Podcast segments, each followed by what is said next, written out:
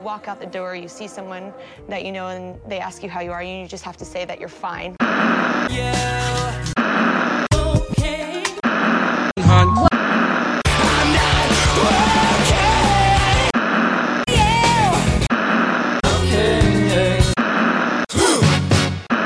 When you're not really fine, but you just can't get into it because they would never understand.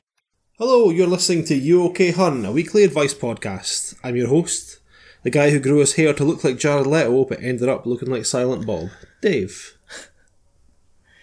I'm Mona Lisa, serial killer, emotion wizard. Emotion wizard. Yeah. God, that's amazing. I don't, I don't know if I can top that with anything. I think we're done this episode already. I just made that up. I don't know. Don't know what that is. Finish the emotion wizard. Yeah. We're going to combine our years of experience listening to people complain and our complete lack of qualifications to solve a mixture of your problems and funny problems other people had that we found on the internet. I will read the problems, and my spiritual mentor Mona Lisa will do the emotional labour, provide the realness, and guide us to a workable solution, or at least that's how it's supposed to work. If you're enjoying the show, or if you're a regular subscriber, please leave us a review on iTunes and tell your friends. Do those two things Yeah. leave a review, write one out, say like, "Hey, enjoyed the podcast today," or See, "Hey, Lisa's better than Dave. hated the podcast today." Go fuck yourselves, losers. One of the two, but um, that apparently is how you win podcasts. And we want to win podcasts. Yeah, apparently, if you just make sure that you have lots of written reviews and people tell their friends, then you're the podcast winner and you get to be in a, in a chart or something. I don't know. So do that. Um, I mean, I- this is the whole bit's supposed to be scripted, but I've just gone a bit off. That's off- fine. That's fine. I was yawning throughout the whole thing, so Oh, good. Well, we're off to a fucking flyer, aren't we? really professional, really engaged. Uh, let's have a look here. We'd also love for you to submit your problems. It can be your problem, a friend's problem, or a problem you found somewhere else. Or fuck it, you can even make it up because we would never know. your dog's problem.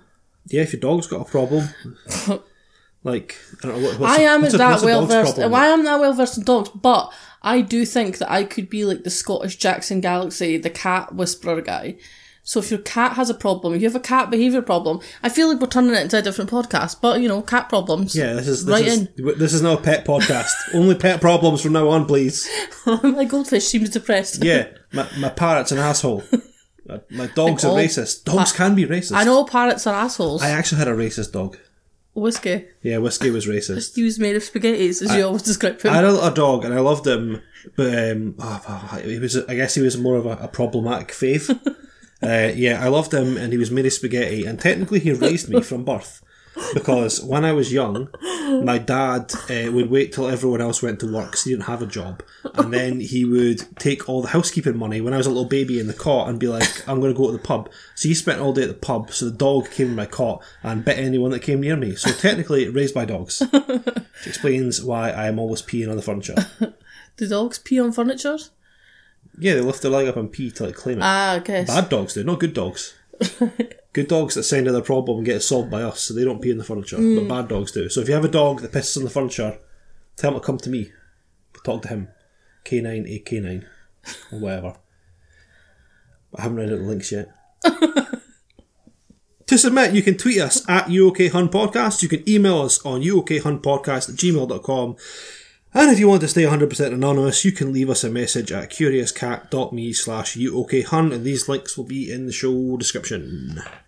Yes. Although possibly don't send us, do, do send us problems. Definitely do that. We have quite a few problems from actual human beings to work our way through now. Yeah, which is fucking awesome. yeah, we got problems for the next few weeks. Yeah, awesome. So uh, please do send us problems. We'd really like for you to send us problems, but just be aware it might take us a little bit of time to get around to it. If we do get a big backlog, we'll, we'll ask basically say stop submitting for a while, and then we'll work our way through it. Because I want to make sure everyone's covered.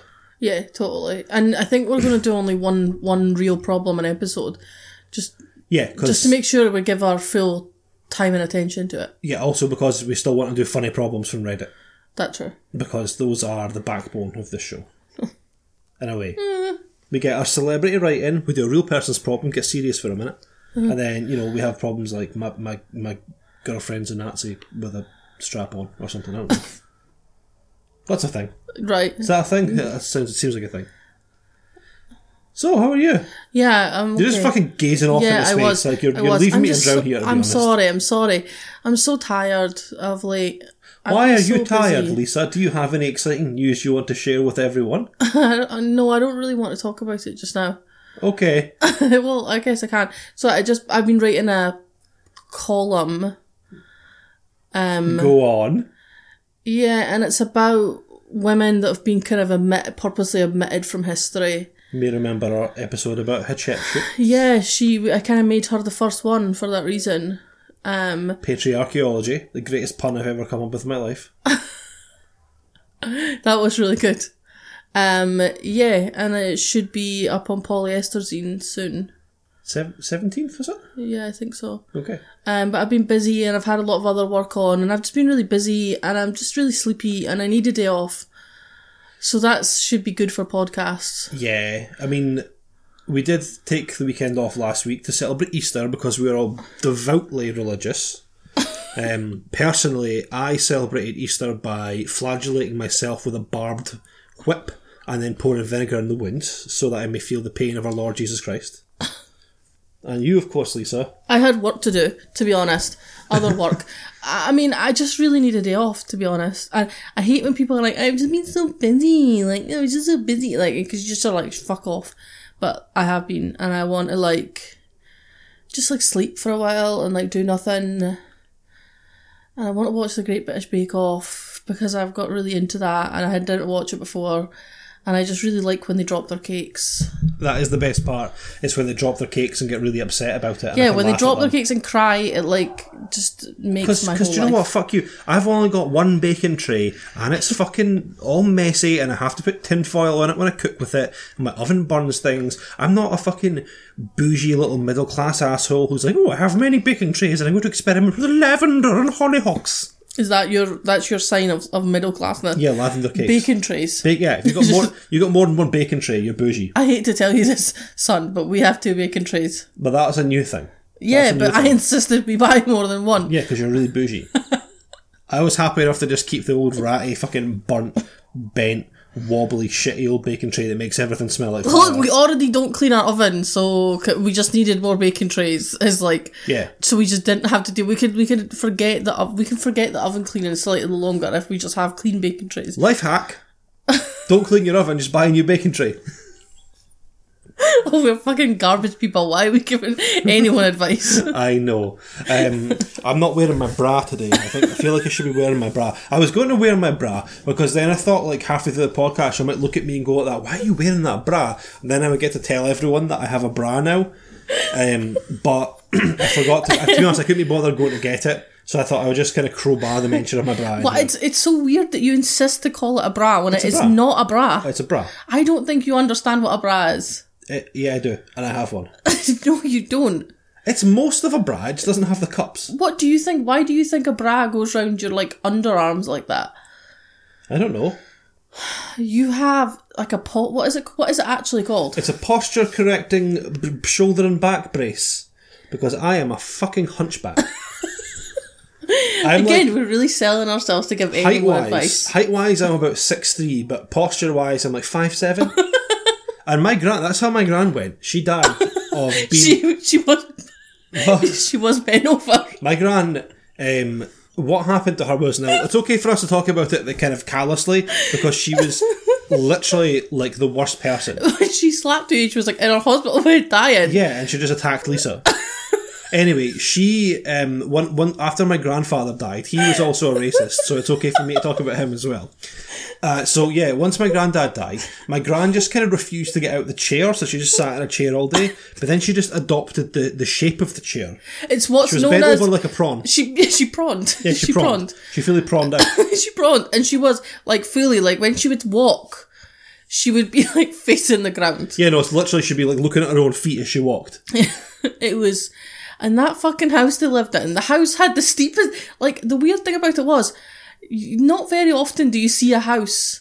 It was a tiny little shitty house, Yeah. but not very often do you see a house that's entire like driveway or whatever is such a steep hill. Like forty five degrees. it straight up. was it was like a struggle. She was basically trapped in there. like a prawn in a cage. How, is that how you get prawns? You she was so cages? iconic. She, I had to help her clean out her house before she went into a home because she went into this really fancy home. She was so unsentimental. It was really iconic. She just kept being like, "No, I don't care about this. Don't care about that. Get rid of it." That's from her, and I hate her. That's what my gran was like. A real piece of shit. She frankly. was, she was, she was a bit of a bitch. Yeah, so yeah, R.I.P. to my gran, another star in the sky tonight. But I think Heaven's ori- got another angel. the original point was oh yeah, I got a back brace so I don't end up like my nasty old grandmother. Uh, so yeah, I got pretty bad posture. Got myself a bra. Um, wear it under my clothes. Um, you keep calling it a bra. yeah, because I, I mean I might as well. Because look, see the second I start correcting people and saying, "Or it's actually posture Yeah, that- yeah, brace," no, that's true. everyone's going to be like, "Bruh." That's true. So I Yeah, might as well just get- get ahead of the game on I this one, agree. right? I agree. That's true. Anything else we've got to go over this week? What any other, any other podcast news we've got? Please, please, please leave a review and tell your friend to listen to this podcast and tell them it's really good, and then they'll listen to it as well, and we'll get more listeners, and then we'll be podcast millionaires because that's how it works. Every listen is a, is a pound. We really should have started an endeavour that would actually make money. Well, I don't know. I think I'm really in a lot of professions that don't make money. yeah, Oh eh, well. you're a fancy book cobbler. Yes. Not much money in the book cobbling game these days. Is it called a book cobbler? I don't know. I just I'd like to this have this vision of you in like a little Victorian lane, like cobbling fancy boots with like tassels and metal Boots, bits on not books. Yeah, boots. Boots. I don't think you can it. cobble a book. No, that's why I thought that was weird. I was like, I don't think that's Boot. a thing. Booties. Boot. Like a, Booties. like a shiny pirate boot. right. The gold buckle. I don't even have That a, that. f- a fancy lad would wear at Sunday school. Mm. Don't even have that trade. Yeah. No. Okay, cool. Cool. Thanks, thanks for going with my fancy lad thing there. You're really breathing a lot of life into the podcast this week. Shall we uh, Mm-hmm. get stuck into the old mailbox? Yeah, I'm just Okay. some water. Right. Russell, Russell, Russell, Russell. Ready for this? Yes. Here we go. How ya, Mona Lisa and Dave? I used to be on top of the world. Nothing could get in my way or hold me back. My name was up in lights I was truly notorious. But after a couple of innocent misunderstandings, my reputation has suffered a technical knockout. I've always liked having a scrap, but when I found out as a young fella that I could fight people for money without being arrested and everyone would tell me I was a good boy for doing it, my fate was sealed. Imagine how happy I was knowing there was somewhere I could stand toe to toe with another willing gladiator, the crowd roaring in our ears and every synapse of my being buzzing with raw adrenaline, ready to do battle, to dodge and weave, lunge and grab, punch and kick to focus all of my repressed rage, every rejection and belittlement, my darkest fears and frustrations into angry fists that lock in on another living, breathing creature, and with every swing channel my primal urge to maim and murder. To connect my knuckles to a bewildered face with enough force to shatter concrete and watch the light go out in his eyes as the inside of his brain rattles off his skull. To stand bloodthirsty and salivating as his soul leaves his body, his life force snuffed out. To feel true power. Oh, sorry. I got a touch carried away there. Ignore that. Yes, I am a fighter. The former lightweight and featherweight UFC champion, no less. Unfortunately, due to the fact I haven't actually fought there since 2016, and because of a series of incidents of unruly behaviour over the last few years, my star is beginning to fade. Last year, I was recorded calling someone a homophobic slur. In my defence, I didn't think anyone was listening, so I didn't have to pretend not to be a bigot. And I made a lame apology for it on TV, without addressing any of the structural violence that such a slur can carry. Then, I decided to jump into the cage at a different fighting company before a match was over, and then tried to fight a referee for not letting me do whatever I want, whenever I want to, just because I could beat him in a fight.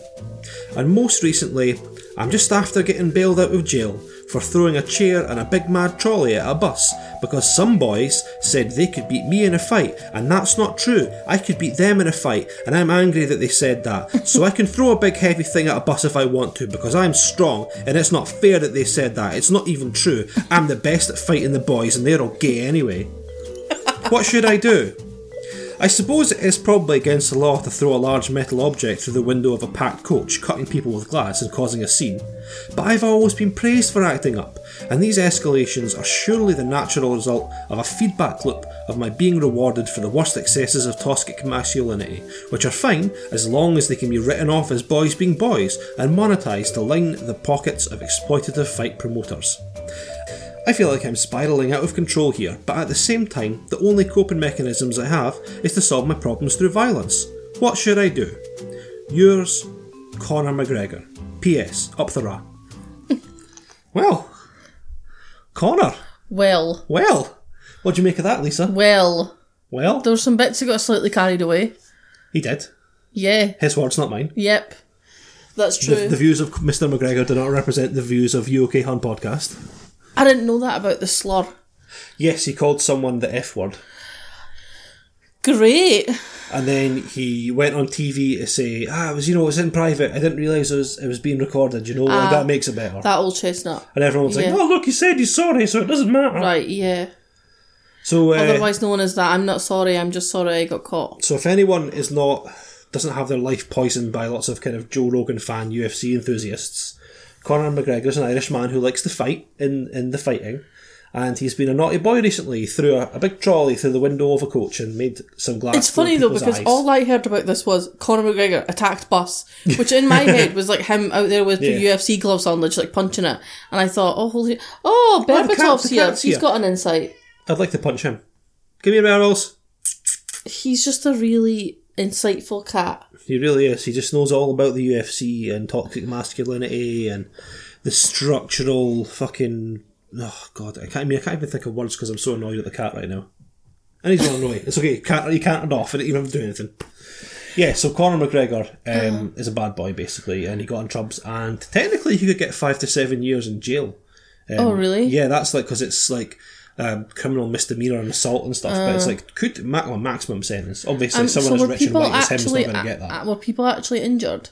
Yeah, a few two two people I think had to cancel their uh, fights Oh, at the wow. UFC because all the glass went in their face and cut them badly and stuff. So I mean, uh, one part. I mean, I don't really know that much about Conor McGregor. you don't I- need to, I don't think. a part of me is impressed by his like, you know, he's got a lot of charisma, Yes, but you you kind of the thing is you kind of know know what kind of guy Conor McGregor is. yeah, Do you know what I mean? Like I went to school with loads of Conor McGregor types, yeah.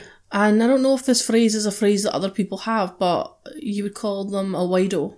Yeah, totally. If anyone doesn't know the Scottish vernacular, Yeah, I guess how would be the best being wide is like being cheeky or brash, or I think if you were like people in Glasgow sometimes say gallus.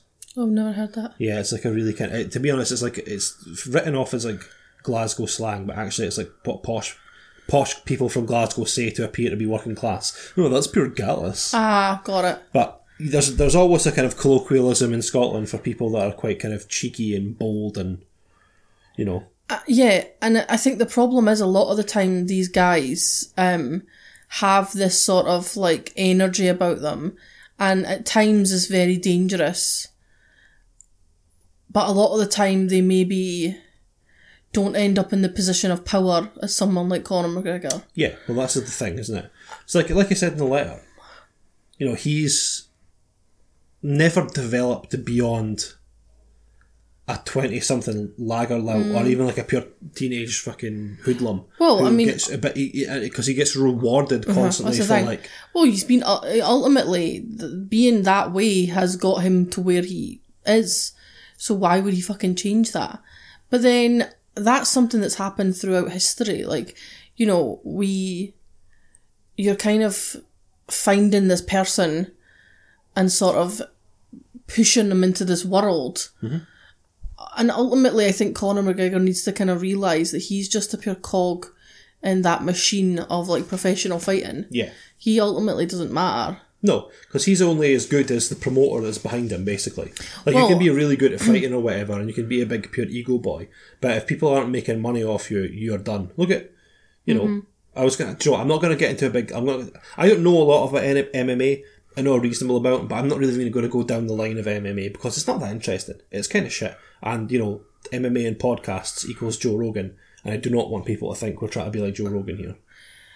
Well, I mean, I really, I mean, oh no, no one would think that because we're not that dumb. Yeah, that's totally true. We're just like this fucking like line of like fucking pseudo intelligentsia people coming in and just like convincing Joe Rogan that everything they say is completely accurate. He's like, "Wow, I don't think about it that way. Have you ever smoked DMT?" Yeah, you'll be like, someone will sit and say this pure really like huge thing, and then he'll be like, hmm, interesting. Yeah. Have you ever fucked on meth? You know what I mean? And you're just like, what? Fucked on meth. You know what I mean? Like, you just, what is he even talking about? Yeah, that's true. He really loves the smell of his own farts, him, right? I love how he's got like a full time member of staff to Google things for him while he's doing a podcast Right, as well. Google that, like Google you that. listen to like I don't know, fucking Russell Brand or something. He's just like fucking you know well a well learned man. You listen to us. We know our limitations. we know our limitations here, guys. Uh, you know, but Joe Rogan is just like Google it, show me the article. He'll just be like, "Did you find the article? Show him the article. There's a cool video of that. Show him the video." And I'm like, "This is a podcast. This is for listening to. I don't want to listen to two men watching a video." right? And um, I mean, back to Conor McGregor. I mean, I Oh, yeah. think that's, That's the, what we're talking the- about, well, that's the weird thing though. It's like, I, I, and it's so funny because see when you go, especially, especially like the further down the class levels.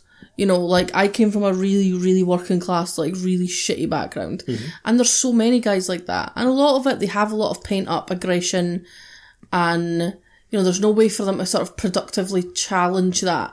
Maybe they're not super ap- academic.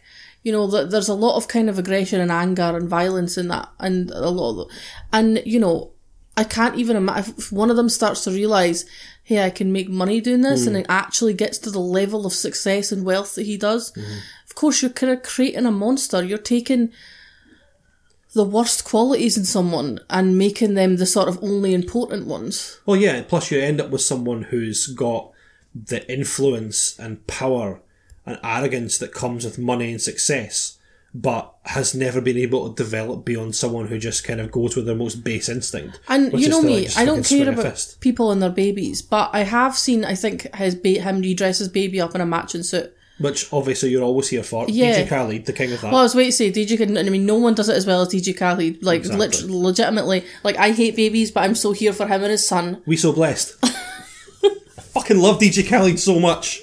Oh, why is he the cutest man who's ever lived? Oh, he is. He is just a little cute bear. I know. Little. Oh, yeah.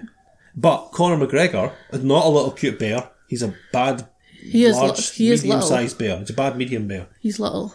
Yeah, he's quite little. He's a featherweight, isn't he? Do you think that's part of why he's so angry all the time? Yeah, well, I think the reason he's so angry all the time is like, if I could just interject here from the male perspective, because the world needs more male perspectives. Ah, you're right. That is true. We are lacking in that. but weirdly, it's one of those things that I have a very unique insight into. Like when you're a, a teenage boy, the structure of patriarchy and toxic masculinity, which you know exists.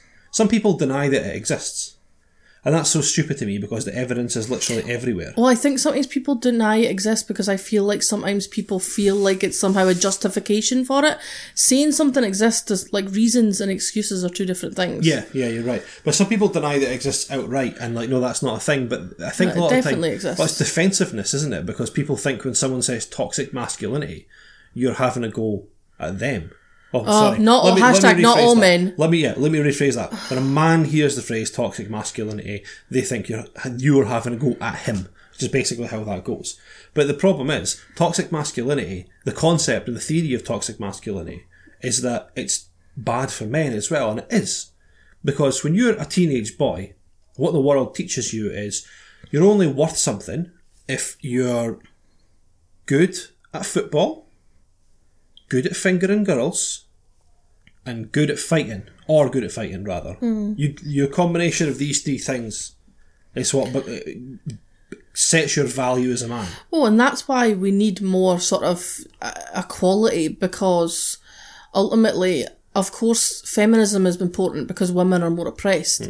But ultimately, although what's happening on the male side of things generally tends to work in a lot since we have live in a patriarchal world it tends to work in their favor a lot more it's still a form of oppression and that's what i think people need to realize about that Yeah, berbatov agrees he's back again. Yeah, um, So yeah, what do you think from it? Why? So do you think a lot of that's just that he's not grown out of that sort of youthful Yeah. male? Well, I think a lot of men don't, and that's the problem. No, that's true. Well, you know, I think a lot of men develop into this kind of, and then it's it's despite the fact that it, there's a bit of a dichotomy, right? Because toxic masculinity, the concept or theory behind it is that it's bad for men as well. That's why you know suicide rates are so high amongst yeah. men, just as an example of one of the reasons. Yeah. But at the same time, it's a system that allows them to kind of maintain a kind of cultural societal dominance by falling back on it. Mm-hmm. It's like having a superpower, like X ray vision, but every time you use it, you get a really sore pain in your balls for days afterwards. There's, it's, there's, do you know what I mean? That's a terrible metaphor, but do you know what I mean by that? It's a double edged, it's a double edged sword. The whole toxic masculinity thing. Oh yeah, totally. So men are basically defending this thing that upholds all the things that even a man's men's rights activist might say. Well, these are reasons why it's terrible to be a man. Well, that's because of toxic masculinity. Mm. So when you're a young boy, you're too stupid and young and ignorant, and you don't have enough kind of context about the world at large to under to kind of develop past that a lot of the mm. time. And I think the problem is that because you can't develop past it, and because you're young, and because you're seeing immediate results, like I can tell that girl to shut up and get back in the kitchen, for example, she can't do anything about it because I'm strong and I'll fight her. and I've got a dick. Mm. So you just stick with it. Then you end up with this kind of generation of people that have never developed the ability to be introspective in any way Completely. about their feelings and what motivates the way that they behave. Mm-hmm. And I still fall back on that. So I just I have to say this a lot of the time. You know, you sometimes say to me, Dave, you're so woke. How did you get so brave and clever? and Just, just a side note, I have never said that. said to me right before we started the podcast, "Thank you so much for guiding me on this journey of of woken enlightenment." No, but like I do like to. I try to be a good ally, and I try, but you know, mm. I'll slip up, and and because the my brain is structured around this I- ideology, and I've always been quite self critical, and that's why mm-hmm. I think I'm able to kind of look at my own behavior. Mm-hmm. But in reality, like. Not everyone can do that, or not everyone at least has been guided towards doing that. Yeah, and it, uh, for so many men, I think that kind of that sort of, you know, that that sort of basic part of their brain, like you know, that very sort of. Hmm. Is it the id? Yeah, Conor McGregor totally is the id of a 13 year old boy Yeah. walking about in the. In Is it the id or the ego though? it's the id. I'm sure it's the id. Anyway, the, the So technically, I, I've said it's definitely the id. So if we're wrong, I'm wrong. You're absolved. you're welcome. Another another bit of allyship from me over here. um, he's yeah, he's kind of like he's not. I mean, from the l- l- take the example of the bus situation. It it's completely based on like you know, there's no there's no consideration of consequence No, or uh, just appropriate behavior. There's it's completely like a gut response. yeah, it's defensiveness and it's adrenaline and it's it's again, it's going back to not having any feeling of worth unless you're the strongest. Mm. You're the good fight boy. Well, I think sometimes people, uh, and in a way, I think women have been oppressed for so long, we almost don't want to hear ah, and the OT, there is an element where you just don't want to hear about that. Yeah. Because you're just like, ugh, whatever. But at the same time, you know, that's kind of my, the emotional part of me just wants to be like, oh, I don't want to hear about this. But the rational part of my brain knows that we need to have these discussions. We need to talk about this in order to rebalance, to create inequality. We need to kind of rebalance the kind of gender relations. And to do that, we need to consider the problematic elements of all of it.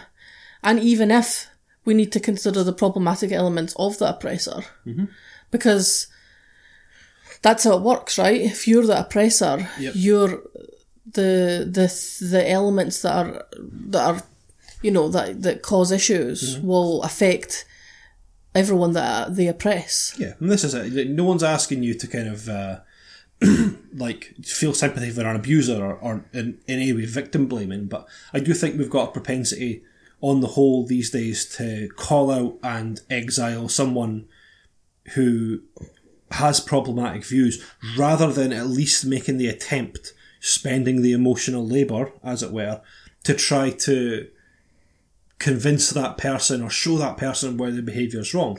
And that's fine because you know what? You don't always have to do that. Well, I think that's the thing. Sometimes we focus on why should I? Yeah. And again, that there's an emotional part of me that Yeah. says that too, like why should Totally. I? Because why, I the fuck that? should I? Yeah, why should I? Right. But at the same point, it's like things will never kind of get solved Mm-hmm.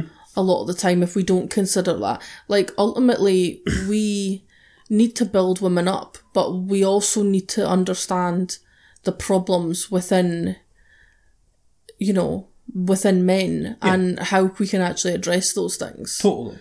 Well, that's, that, that is the issue. Look, at the end of the day, there is going to be a huge amount of emotional labour spent trying to right the wrongs of gender inequality. But if no one's willing to do it, it's all well, very well and good to sit and say, well, it should be different, but it won't be. Unless, Totally. you, unless Well, you're willing to put the effort into like to, to change the kind of systematic approach to gender that we have as a culture en masse. Completely. Completely. And it's so funny we've kind of got into this discussion about gender relations, but like ultimately I think Conor McGregor is kind of a good example of that sort of very kind of toxic male presence. Absolutely. Um Well, that's that's what he is. He is like the inflated id of a young boy who's learned no kind of introspection, no self control, and has no idea about how and why he behaves the way that he is. he just goes completely instinctually. and ultimate- Funny, he's got that monkey on his chest. Yeah, completely, completely. And it's funny because ultimately, you know, society does play a part in that, you know. It's like the fact of the matter is is you know, society feeds into his behaviour. Yeah. He acts a certain way and is rewarded for it. You know, even a fucking dog will eventually know, you know, you, once a bell fucking rings, Yeah. They they start they could they will learn hey food's coming And in a way- that's kind of what what Conor McGregor is Totally. Sorry to interrupt you. But in a way, that's exactly what happened with him, though. Mm. Because do you know what? It was fine for him at first to be confident, right? Mm. And then it was fine for him to be confident and maybe swear a little bit at Mm. the press conferences because that was ratings. Then it was fine for him to get physical and throw things around Mm-hmm. at press conferences because he's full of character and he's really bringing the ratings in. Then it was fine for him to fucking walk about swearing and throwing things outside of work, but as long as it was safe and no one was getting hurt. yeah But every time he did escalated. Well, no, more but more money thrown at him, and then suddenly it's like, oh, you've crossed the line now, and everyone's excommunicated. But that's kind of the problem with celebrity, to be honest. You know, that's what happens. You know, we build these people up and then we sort of push, uh, the pressure gets put on more and more. And everyone pushes and pushes and pushes. And ultimately, it's fine, you're right, because so many of these pushes will relate in more money for the people who are, you know, s- the, you know, sitting behind fucking boardroom closed doors. That'll, that'll result in money for them. So it's fine. They'll push and they'll push and they'll push. And a lot of the time, you know, then we kind of are like, oh, this person's had a fucking breakdown. And it's like, no wonder. So two conclusions from that. Okay, Number one, all our problems can be traced back to capitalism. Number two, that's true. Conor McGregor's life is a Shakespearean tragedy, Kind of is. the most beautiful narrative of our generation. I think Conor McGregor just needs to. I mean, do you think his his, his definitely his recent loss, embarrassing loss, that's not going to help things, is it? What embarrassing loss. To Floyd, was it not embarrassing? No. Why? I think a loss is embarrassing. Oh, he had no right to be in that ring in the first place. Yeah, no, actually- of course, I've got, no, and I know that. Don't quietly say that's not about. Like I don't know about boxing. Like I've just been in. Oh, look at me! I've made a fool of myself about my boxing knowledge. No, I get it. Floyd fucking cuntbag Mayweather is one of the best boxers in the world. Of course, he was never going to beat him, but he would never have went in that ring if he didn't think he stood a chance. Yeah, he absolutely would have. But for the money, Yes. I don't think Conor McGregor's ego. I definitely don't think he was. Well, he definitely got on there thinking he stood a chance. And he did stand a chance, but just not a big enough chance. I I don't a know. What I'm you. asking, do you think that loss has affected him? Plus, you may think you're getting in there and think, no, it's fine, I don't care about losing, it's just the money. And then you actually lose, and the reality is a very fucking different story. No, I think the press from that, and I think the money he made from that changed him because he hasn't bothered going back to UFC since then. He's he's been stripped of both his belts. He's been inactive for so long. Ah, is that what it is? Yeah. Wow. So, yeah. So he's just over it. Basically, yeah. But I have a question for you about all this. Okay. Let's just say a listener is listening to this, right? Mm-hmm. And they think, yeah, that sounds about right, but how the fuck does that actually work in practice? How you're someone who's been really good historically at l- mm, showing people their bad behaviour without necessarily alienating them. How, how would you say the best approach is to that? Because it'd be nice to have some kind of an, a kind of useful takeaway from this. I mean, I think a lot of that's just, firstly, kind of removing the judgment.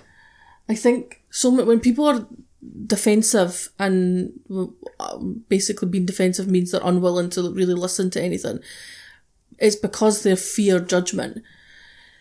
And I think you can have conversations about bad behaviour while empathising. Empathy is a really important thing and trying to remove a lot of that judgment. Um, yeah, Okay. I don't know what else. Well, that's, that's it's difficult though. It's difficult. Because you've done that to a certain extent with me. I mm. thank you for your emotional labour every day. Mm. In the form of warm cups of tea and smooches. But I guess you try. I mean, again, it's that thing though where it's like, like just say we're having a moment where mm-hmm. you know we're having an argument or you're being shitty or Which, whatever. despite right? how perfect we sound, does happen sometimes. you know, part of me, and I think when I was younger, it was much harder to do. Like, I'm a very aggressive person. Hmm. Probably people could tell that. And I get very angry very, very easily. But I think I try and like take a step back and like, see the whole big picture of someone. You know, ultimately, I think people, when they are shitty or they do such, such things, there's normally a reason behind a lot of that. And a lot of that's just trying to understand can you get empathy there? Can you Yeah. try and make a connection as why that person's acting like this? And I think if that person shows a willingness to change or to even just understand their own behaviour, then there's hope. But most most people won't even want to know. Hmm. Most people don't have the desire to change because change is difficult. And growth is difficult. So they just shy away from it.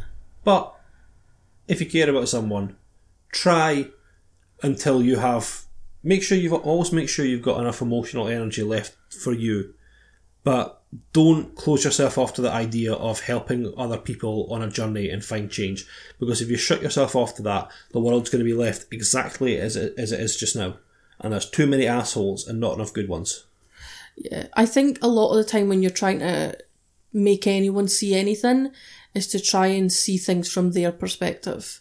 And that's so difficult. It's so difficult. Even if you can't see it from their perspective, acknowledge their perspective. That I find that helps a lot. Just kid on that you just pretend. Mm, And I Pretend that really like how we always talk about the reasons and excuses. Yes. I think a lot of the time, and that's such a good kind of way to talk about these things. Yeah. You know, a lot of the time people have a reason for acting a certain way, but that doesn't excuse it. Absolutely not. You know, so for example, a lot of men may have a reason for acting certain ways. Yeah, 'cause And they're one of that reason may be toxic masculinity. Absolutely, yeah. Could be all these things we've talked about. Now that doesn't excuse that behaviour, But if you understand the reason, but talking about the reason and trying to work through that will help, you know, yeah, make progress on yeah, that issue. allow you to be a better person in the long run. And I, yeah, and I still think it's because that's the difficulty I think for a lot of women. We don't want to even understand the reason because it's been used as an excuse. Yes, And when it's done in that, it's like, fuck, Yeah. fuck you. I have no time for that absolutely. because you know, whatever your reason is doesn't excuse any shitty behavior towards anyone else. You know, no matter what it is. Absolutely. So, final thoughts for Conor. I mean, Conor just needs to like chill a little bit. He needs to grow up. That's what he needs Yeah. to do. He needs What- to be a big boy now. What can what could make someone like that grow up though? I mean, ultimately, the power that comes with his kind of financial status. To be honest, he needs a humbling. He needs a bit of humble pie. Yeah, But the problem is because he's such a dominant personality, and then the fact that he's so physically very dominant. yeah, You know what I mean? Like, I guess any t- anyone that meets him in the back of their head probably is like, this guy could really kick the shit out of me. yeah. That's always going to. You know, I there. feel And like people aren't going to challenge him. He's kind of as mu- enough of a wild card that you think, is he going to kick the shit? out of Yeah, well, this is that. Yeah. Yeah, yeah, totally. Like a lot of people, I'm sure a lot of fighters just don't have that energy at all when Yeah. they, they meet. But then, yeah, with him, you're like, could he? Right, Could he like just punch me in the street? I don't know. right? Yeah, he just needs to be a big boy now. Okay, Conor, put on your big boy panties. Put on your big boy panties. Let's move on to our second problem. Okay. Thanks, thanks for the letter, Conor, my man. Now it is time for a listener. Was your letter inappropriate to Irish people though? Why? Was any of it? I don't Uh, know. yeah, pro- well, I, don't an know. Irish- I don't think so. We love Irish people. Yeah, we do. We're big fans of the Irish people, Our brother, my brother-in-law's Irish, so so it's okay for us to say that. he gave us permission. All of Ireland said is that's okay. He okay. did. He said he went to see the Tosak. Tosak is that what they call the prime minister? I don't know. I'm not interested in that. His mum Maureen is always trying to get me to go, and you know she's all like, "Oh, look, this is where the parliament is, or whatever." I'm like, I don't care about this. It's not even a cool building. I don't care about either, so I'm going to move on.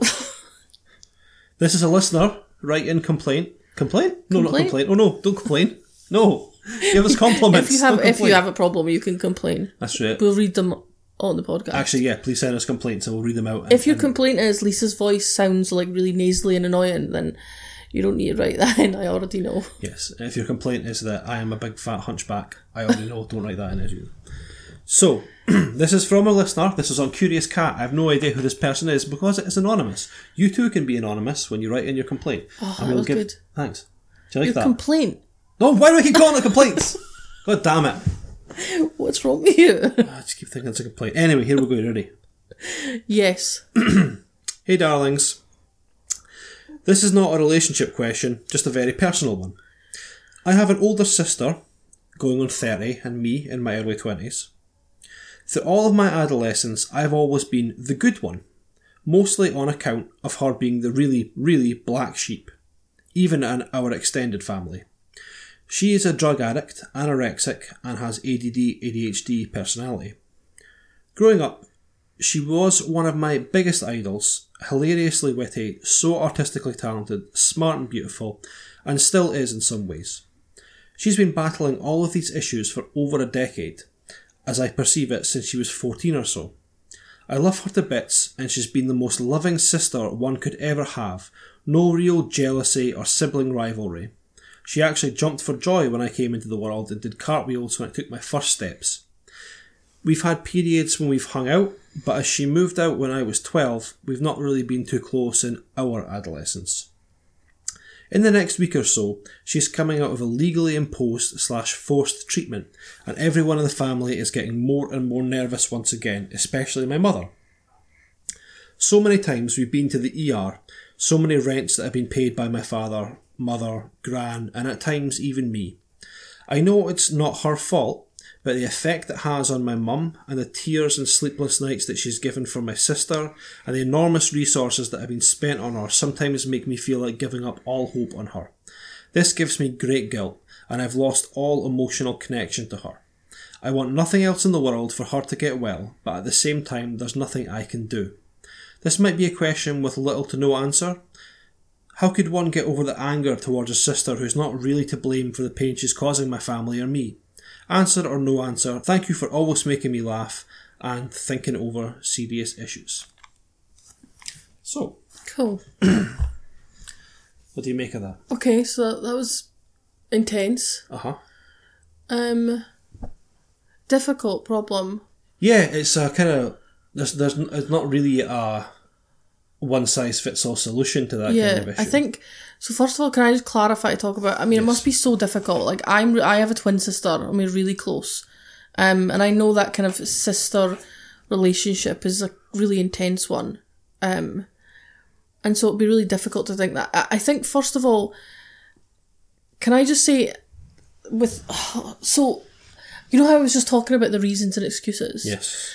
and it's in a way it's kind of similar Hmm. with with your sister's problem it's no way at all your sister's fault Mm-hmm.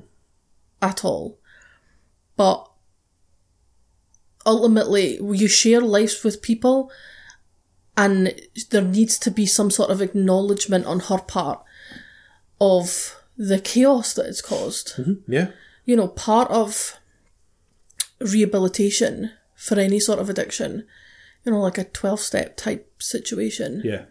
comes with acknowledgement of the hurt you've caused people. Yeah. And I think the, the, the person that sent the letter is obviously a really good, kind of caring sister. but I think the feelings that she has are completely natural. Yeah, I mean, And I oh, think so I would feel I would feel guilty too because you're you're kind of you're in such an impossible situation, you know, like you're a rock in a hard place, right? Mm, yeah, completely. But ultimately you have to be able to tell your sister like how she's made you feel and how difficult that's been. Yeah. And I think everyone close to you in your family should. Mm-hmm. And ultimately that's some of the really difficult things with dealing with addiction Yeah. like as an addict you have to actually take responsibility for all of that Mm. and it's not your fault and you know this is a really random example but like child soldiers randomly Yep, love them. when they get go through treatment now obviously child soldiers for anyone who doesn't know child soldier they're like threatened with extreme violence and blah blah, blah to force to become soldiers and forced, Highly effective soldiers, though, able to fit through small spaces.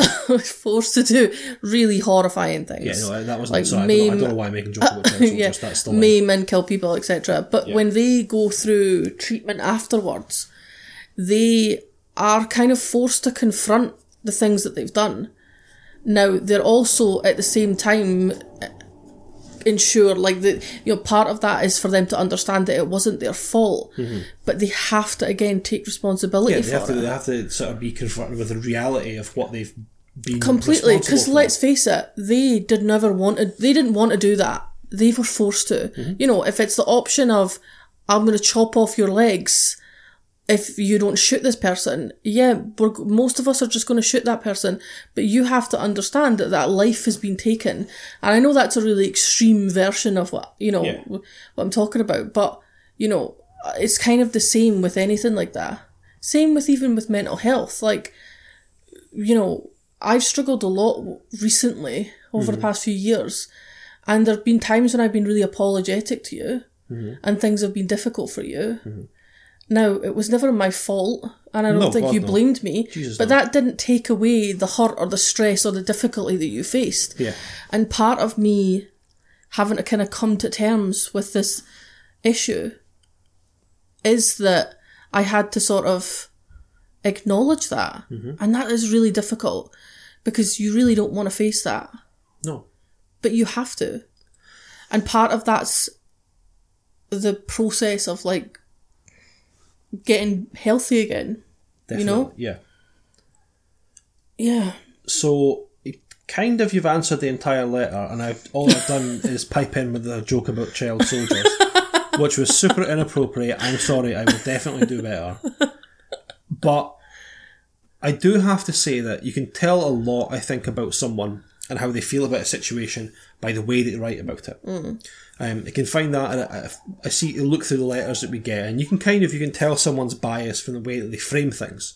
And I think from reading the way that you've given us your complaint, you are being the most sympathetic and supporting that you can be. And I can tell that because multiple times, anytime you mention the effect that your sister has had on your life or your family's life, you, you go to lengths to say it's not her fault. Mm-hmm. And I think that's a really great thing. So I think you are your understa- your understanding of, of what she's going through, not just her addiction, but her eating disorder and her mental health problems, um, is really like it's there. It's where it needs to be. But the one thing I would say to you is is the guilt that you need to address. Now, like Lisa said, reasons and excuses. Given the reason that your sister's going through this does not necessarily excuse the impact that it's having, and you can't feel guilty about at times resenting her or being angry with her or being hurt by her or even even in moments hating her. Mm-hmm. Because the problem is eating disorders addiction mental health whatever else can turn people into a very different person mm. than they truly are. Totally. and you can look at someone in the face while they're acting like that, and you know it's not their fault. There is another fa- there's an external factor that's causing them to act like that. But if they are hurting you in that moment, that doesn't change the way it makes you feel. So mm-hmm. you need to be less guilty about venting your frustrations about your sister. Uh-huh. It's not. There's nothing wrong with saying either to her, "You hurt me," or to someone else, "She hurt me." One thing that I'd like to suggest that I have recently taken to myself and found actually has been like a great kind of solace to me is journaling. Now, maybe it's not for you. I find journaling nice because it is a place that I can put my frustrations or my experience of something that I don't necessarily think that it's going to be great for other people to hear about. And I can get that. And that's, again, Lisa talked about, you know, with the child soldiers and they go through certain kind of styles of therapy to get through what they've been. And journaling is something that's been, is recommended as mm. well. You know, when, when, particularly when you're dealing with a person, writing a letter to that person explaining how they made you feel, to an mm-hmm. abusive person or former abuser, for example, I think that's when it's mostly done. And just burning the letter, but getting it out, addressing it to them in this totally. formalised way can really help unburden you the feelings that you're having. Totally. And I think can I just add that I think that I like I would really suggest like and I like talking about this to your sister Yeah. and even having a group discussion with like your mum or anyone else that's involved. But I think importantly that the, the, the thing to remember if, if a real discussion does take place is the kind of the the kind of the energy that everyone goes into it with. It shouldn't be like a you know, this is what you've done and I'm angry at you over it. It needs to just be like an expression of a, a sort of a, what's the word? Like a, what am I trying to say? Like a, you- like an, ex- an like you need to just expel your emotions about it. Mm. You know, like just getting that all, ugh, I'm really, I'm really stumbling my words. Getting that all out there, I think will be really helpful. And you never know, there may be issues that your sister has from her perspective, things that maybe weren't supportive or things that were done wrong. And I think you could all learn different ways of how your behaviour affected each other. You know, like I always say that, like, it's so funny. The, one of the last times Christy was here, Christy's my sister, hey Christy, um, and we had a weird argument. And it was so funny, right? Because again, we're twins, you know, we, we're very, very close, so we know each other very well. But this argument was so weird. So she, she had, she had offended me about something, right? And I was like, this is crystal clear. This bitch, right? Yeah. But then she started fucking crying, right? And I was just like, this, she's just making me this bitch, right? Yeah. And then it was funny because she ended up speaking to you about it and her perspective of what happened was so different from mine. Her tears weren't crocodile tears. They were, she was genuinely upset about it. Yeah. But in my head, it was so crystal clear. And that's always something that I always think about when I go into like any sort of argument or, mm. you know, when I consider someone else's behavior. Cause you can be so like, oh, this is 100% what happened. And sometimes it's not. Sometimes how another person perceives it is different.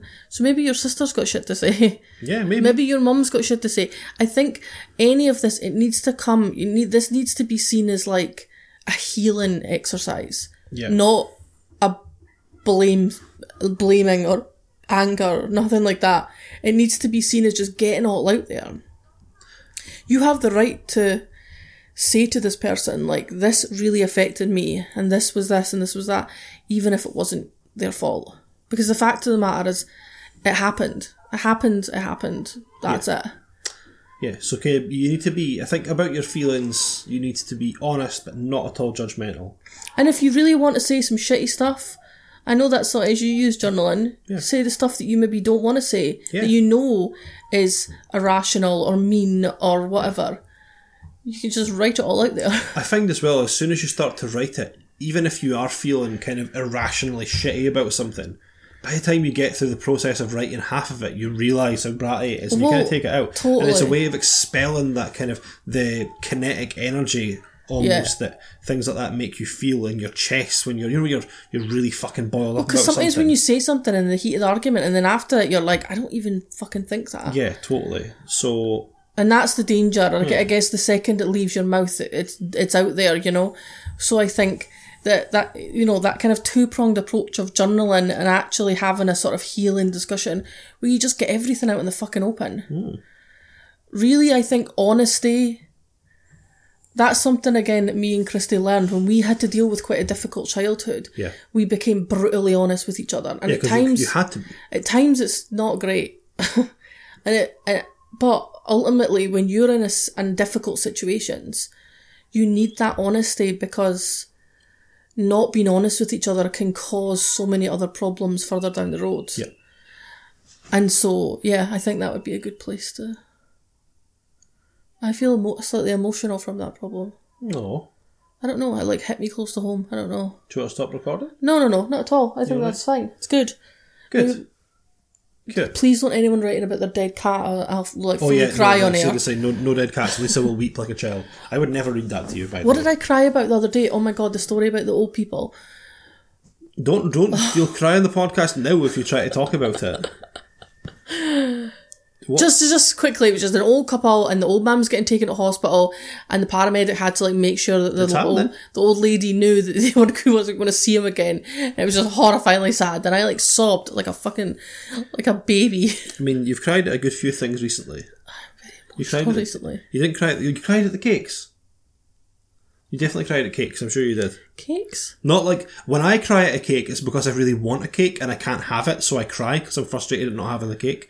You were watching the, the Great British Bake Off, and you definitely cried at a cake. I'm sure you did.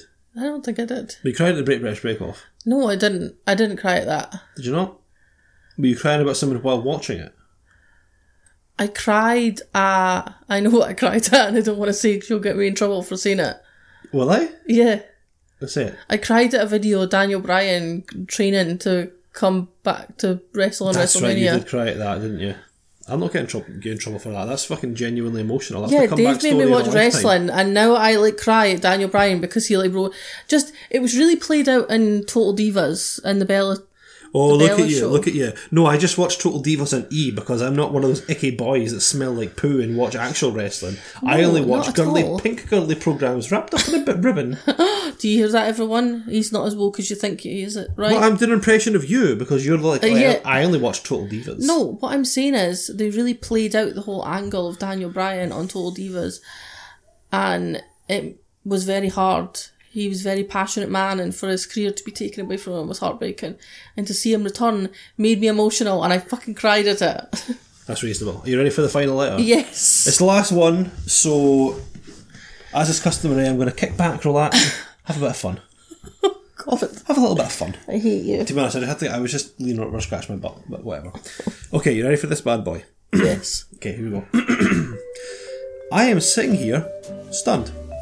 Ooh, My relationship with Brent has been bad for quite a while. Brent. Brent. Okay. I was in the middle of getting ready for Easter with him and his family. I was looking at today as one absolute last chance to determine if we could even begin to be civil together if we were surrounded by loved ones. I figured if we could get along, that was something. If we couldn't, it was time to move on. I was just getting my dress on and his mum called. Naturally, I assumed she was telling me details of the day. She started off very friendly, but then she said, Look, I really need to talk to you. I said, Okay.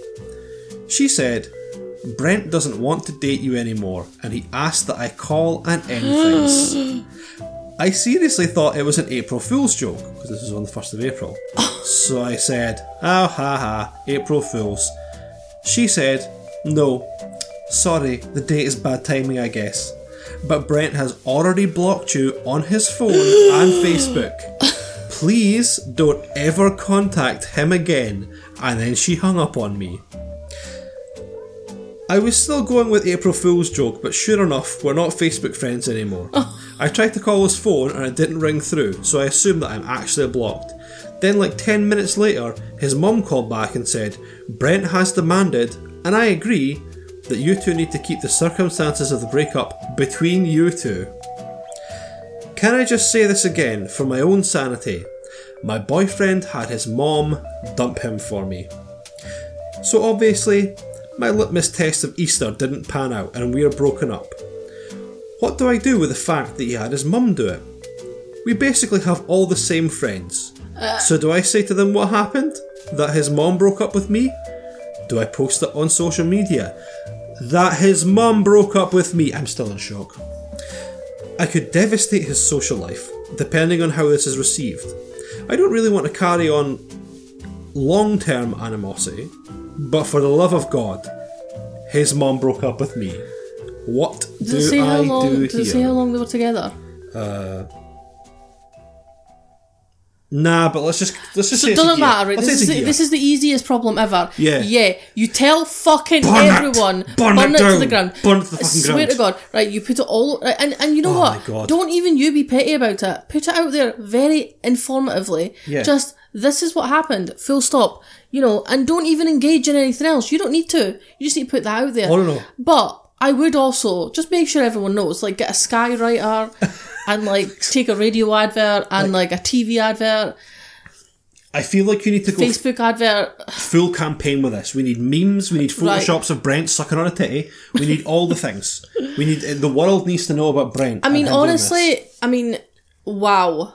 what? I mean, okay. what a on, family hang of on. So- assholes that those that I Brent know, and his family. So Brent is twenty two, eh. and the the lady who wrote this is twenty one. So I would say, literally, you are fucking a thousand percent entitled Uh, what- to can I tell just say, everyone about this? Why this. would she even consider not telling everyone? I don't because because she because because mommy said. Uh, The fuck's that bitch going to do? fuck her and fuck her son. Like honestly, If she But- comes round to complain about you you, know doing what, it, right? white trash her, just fight her in the street, fucking totally. pull her weave. do you know what? Right? Kick her in the honestly, so firstly, like that must be like the worst situation, right? But see if his mum phoned you back, and you just took that. I'd be like, well, I'm fucking telling everyone, you can fuck off too, you old cunt. Yeah, I said that. I called you a cunt, Brenda, and I would have hung up. Yeah, your meatloaf's really dry, bitch. What? That's what I'd be like. Yeah. Sassing or cooking.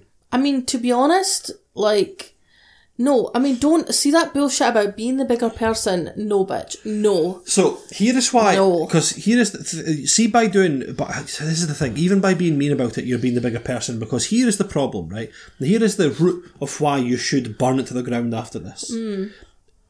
It's if someone breaks up with you, if if you just are like my boyfriend broke up with me because we weren't having a good time, I would not be saying burn it to the ground, right? I would probably be saying, well, you know, you need to think about your issues, blah blah blah, right? But having your mum do it, having your mum phone up to say, I my son is breaking up with you, you are blocked, right? And then going through the process of blocking you on Facebook, Completely. blocking you on social media, when you have been together for this time, So when you you are yeah. adults, when you have friends in common, that shows a fucking deep seated disdain for you as a person. Right. That is Com- disrespect. completely. And that should be punished. Well, and this is the thing, because you aren't even, like, when you split up with someone, I think that you should, both parties should be allowed an element of closure. Yes. So to cut off all contact without her control Yeah. is such a fucking slimy, fucking pathetic move. And, like, I'm sorry, the second phone call is the, the one that really got me, though. Yeah. To call back, to uh, the audacity Dema- of that demand. bitch. Uh, to do, he demands, and I agree. Uh, oh, yeah, I know that. I agree, but oh, that like boiled my Can you blood. imagine him just pure sitting with fucking like Cheeto dust all over his? Like, I demand she doesn't tell anyone about this. Like honestly, and do you know what? That's the worst part. Do you know what? That says a lot about him, right? Yeah. As a person. So he obviously is a little bitch that needs his fucking mum to break up with his fucking girlfriend for him. Oh God. But he can't even accept that that is the action he took. Like we were talking about earlier. Like, yes. Like, yeah, completely. Like, he can't even accept that that's what he did. Like, and he's telling you to not tell people. Bitch, why would you even consider listening to that bullshit? Like I need you need to go. F- you said don't go petty. Just put a no. Go full petty. No, I this. think it would be- Send no, no, no, pizzas to you- his house. uh, write his phone number in toilet stalls. No, in a way, you need to see what you're doing actually is admirable. You're protecting other women from him. Make sure every fucking woman in that whole, wherever you live, it seemed to be America because Yes, it was it's. America. So wherever you fucking live, make sure every fucking woman in like Dakota. your whole fucking t- is it actually Dakota? no, I just think it is. So every fucking woman in your whole city, town, whatever, knows the standard of man that fucking Brent is. Oh, Brent. And also, his mum's a fucking bitch. right? Stay away from. Do you know what? Not. It's not even. Stay away from Brent because in his eyes, no one will ever be better than his mummy. That's true. Oh, no one's better than my mummy. She wipes mean, my bum bum and makes me food the and breaks up with my girlfriend for me. I mean, she could just play it like really like nonchalant. Like I don't know what happened with me and Brent. It was really weird. His mum just split up with me, And then that's not even really her like being a being petty about it. She's just sort of putting it out there. And let me tell you, news like that would spread like wildfire. Yeah, that's true. Also, why are you even considering it? What leverage do they have on you? Like, see, because someone's got the bravado to say, I demand it, you're like, say- wait, do, do they wait, have the right well, to do that? Wait, wait, wait. I mean, this is a, we we haven't considered the darker side of this. Revenge porn is a horrifying thing. Mm. What if he had us have something on her? Because let's face it, even though he is a pathetic little cunt that made his mum split up with you, I feel like that's the type of man that's going to fucking revenge porn you. Alright, can I So be- maybe there is something on her. So, remember earlier on I was talking about little boys, right? And how you know the you know you're only you're only good if you're strong or you're good with girls or you're good at football Yeah. or whatever, right? Uh-huh. Very, I know what men are like, right? And see, regardless of what she does here, he'll put that on fucking Pornhub and he'll show his friends. I did think If he that. has that that's on the you, thing. I mean, phone the police. well, I guess that's the thing. So I was going to say that. To be honest, that like, see that whole situation is such an indicator of his character. Yeah, So yeah, you cannot trust a motherfucker like that. So you're right. If he has got anything on you, it's out there anyway, bitch. So don't hold back because you're thinking he will hold and if back. he do, if you do find out that he's done it, bear in mind that legislation exists. Oh shit, we're in Scotland. You're in America. We have legislation against it now. some Scotland. sta- is there some states? I don't know. I don't. I mean, I don't. It doesn't seem like it in America. I'm not sure. I mean, if he, if Brent was black, you probably got a better chance of him getting arrested off the back of it. But you know, Scotland, we we have legislation here, uh, and but you know, there, there's hopefully there is ways and means of de- dealing with it where you are. I mean, we don't know that that's necessarily the case, I know. but it just, if we're dealing know- on hypotheticals, what if she's got a body and that's why Brent broke up with her because she's a murderer? Yeah, didn't think about that, did you? Oh, she should murder fucking Brent Brent. and his cunt mum. Yeah, Oh, honestly, for her to phone back, honestly, just set their house on fire. That's what you should do. Yeah, I agree. Set their house on fire. Yeah, they'll burn it to the, literally burn it to the ground, not figuratively. No, literally. because then you're the bad guy. Just destroy their life. Be the bad guy. Every uh, look, listen, I'll get No, on no, that. no, I'll get no, on no. that jury, and I'll understand. No, but what I mean is, surely it's you want to like, you know, you want to be the well, she is the victim of a fucking horrifying breakup, Right? but she also just wants to. How can she destroy them more? I mean, she could tell a lot of lies about Brent. a tiny dick. What else? What what else is embarrassing? Where's a man bra. um, is the male Makes her wear the same perfume as, a, as his mum. Yes. Oh my god. Yeah. And he kept me. I was, in his mum's. We were at a, around at a party and I had to go to the bathroom, but the bathroom was occupied. So I went to his parents' en suite and I realised that eh, all these perfumes that he's bought me over the years exactly the same as his mum. And when, we're, when he's that- coming, he shouts, "Mummy, mummy, Brent's a good boy." I mean, that would be probably a greater indicator than the, the perfume thing. Well, no, you have to build it. It's all about storytelling. You have to make it seem really legit. Yeah. These things always happen gradually. Yeah. So you build up to the mummy mummy. Brent's a good boy Brent part. had this weird thing where, like, we started off having really vanilla sex, but then he started insisting on just sucking on a dummy when we uh. were doing it, and then eventually he asked me to fuck him with a strap on while he sucked on his dummy. Then he would call me mommy. I don't understand. Yeah, that's true. No, you could you just. just you just zoned right out there. I did. I just had a really good Irobie. So Oh yeah, oh, is that? I mean, we probably call it a day soon if you're now rubbing your eyes.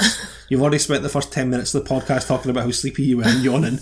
I feel like your, I feel like your fucking second wind's gone. uh, Final words for Brent. ugh. Fuck you, Brent. Fu- honestly, sh- I mean, is it? It doesn't warrant my strong. I don't think it warrants a quite a kill yourself. Kill yourself. Kill yourself. Brent, hey, you should kill No, yourself. I think it. No, oh god damn it! no, we're, no, going to do no. a con- we're going to do a content warning at the start of this podcast. We'll do it next Oh, week. Yeah, we were. Motherfucker. Content warning at the end. So, guys, content warning. We've just talked about child soldiers really inappropriately. I did that. Lucy didn't. Um, I think we just mentioned what did we, uh, adult baby n- sex play. We talked about that. No, we technically didn't. It wasn't full adult baby. Uh, you oh, oh, addiction. We talked about that. so disorders. um yeah. I don't think Brent should kill himself. I think Brent should live for the rest of his life with everyone knowing that he's a fucking little weenie that made his mum phone his girlfriend to split up with them. Are we bringing back the Scarlet Letter, but for like douchebag men, I wish that was a thing. right? Oh, and I just wish everyone knows it and brings it up all the time to him, and he has to be like, "Uh, uh, uh, uh, uh, but she was, uh, uh," yeah, and everyone's Yeah. like, whatever, you fucking dick. People be like, "Oh man, oh Brent, oh we got so drunk last night, I'm so hungover, I can't go into work," and you get your mom to phone up and say, "I'm not coming in." Yeah, but for like you, forever, forever. Totally. Like no one lets it go. You know, it's one of those things that like no one stopped talking about. Yeah, totally. He thinks his mum will say to him, "Don't worry, darling. It'll, they'll forget about it in a in a few months," and no one fucking does. Right, and his gravestone. Here lies Brent. He had his mum break up with his girlfriend when he was 22. What a pussy! Yeah. yes. I'm into it. Yeah. That and our advice to her is just yeah, tell everyone, everyone, everyone. Yeah, please tell everyone. Be petty. Be a little bit petty. Don't kill anyone. Just be petty. You you're not going to get your closure, so people. you need. you're not going to get your closure, so you have to get something. So revenge. Revenge. Okay. Yeah. All right. So that was some good advice. I think. yeah, me too. I believe we're done for the week. I think that was great what do you mean? advice. Yeah. Yeah. Good. Yeah, well, uh, Yeah. Good. Good. good. Let's shake hands. Shake my hand. Hang on. Do it over by the mic so we can hear it. Can you hear that? We're shaking hands, guys. Another, another podcast well done. Your hands are really sweaty. So are yours. Yeah, because I had ones under my under my legs. I thought you said you didn't have any underwear on. That's why your hands are sweaty. I was like, I don't know how those correlate, but you know, No pets, sweaty hands. I don't know why that would be a thing. no pants, sweaty hands. Right, this has devolved into bullshit. yes. Should we go? Yeah, love you. Bye. Wait, Oh, okay. Sorry, I jumped the gun. I want to do it with you, but I Okay. to say, send us problems, leave us reviews. Oh, Dave's became a real stickler for the review situation. Yeah, well, do you know what, I- so, really, the way that you can get him to stop talking about it is by leaving fucking reviews. Yeah, if you don't like hearing me talk about reviews, then everyone in the world has to do a review. Yeah, that's it. Everyone. That's it. Please leave a review. Good? Yep. Love you. Okay, love you. Bye. Love you. Bye.